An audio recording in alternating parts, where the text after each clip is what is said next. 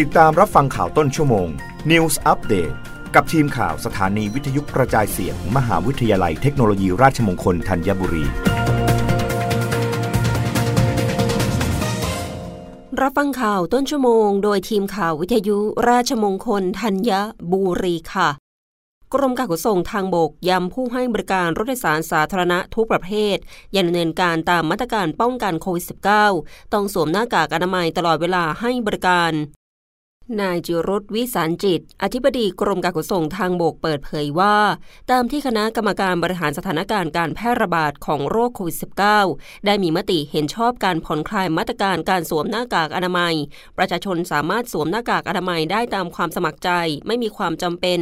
การคัดกรองอุณหภูมิในอาคารสถานที่ แต่อาจมีการคัดกรองอุณหภูมิในสถานที่เสี่ยง หรือพื้นที่ระบาด และมีการเว้นระยะห่างตามความเหมาะสม เพื่อผ่อนคลายมาตรการควบคุมและป้องกันโรคให้สอดคล้องกับสถานการณ์ปัจจุบัน และขับเคลื่อนกิจกรรมทางเศรษฐกิจ ควบคู่กับการคงดำเนินมาตรการที่จำเป็นสำหรับป้องกันและควบคุมโรค และยังคงแนะนำให้สวมหน้ากากอนามัยเมื่ออยู่ในสถานที่แออัดสถานที่ปิด สถานที่ที่มีการระบายอากาศไม่ดี เช่น ขนส่งสาธารณะ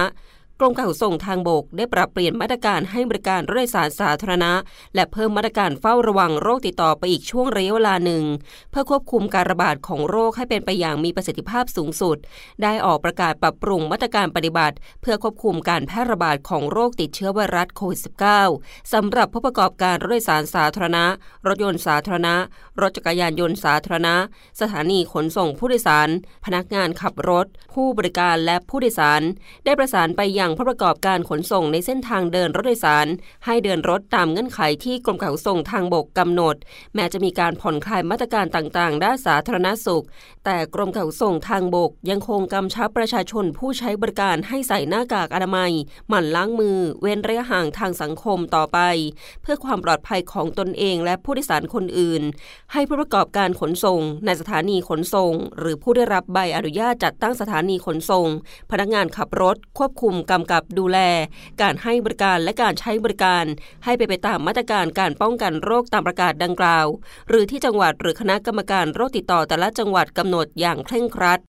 รับฟังข่าวครั้งต่อไปได้ในต้นชั่วโมงหน้า กับทีมข่าววิทยุราชมงคลธัญบุรีค่ะ รับฟังข่าวต้นชั่วโมง News Update ครั้งต่อไปกับทีมข่าวสถานีวิทยุกระจายเสียง มหาวิทยาลัยเทคโนโลยีราชมงคลธัญบุรี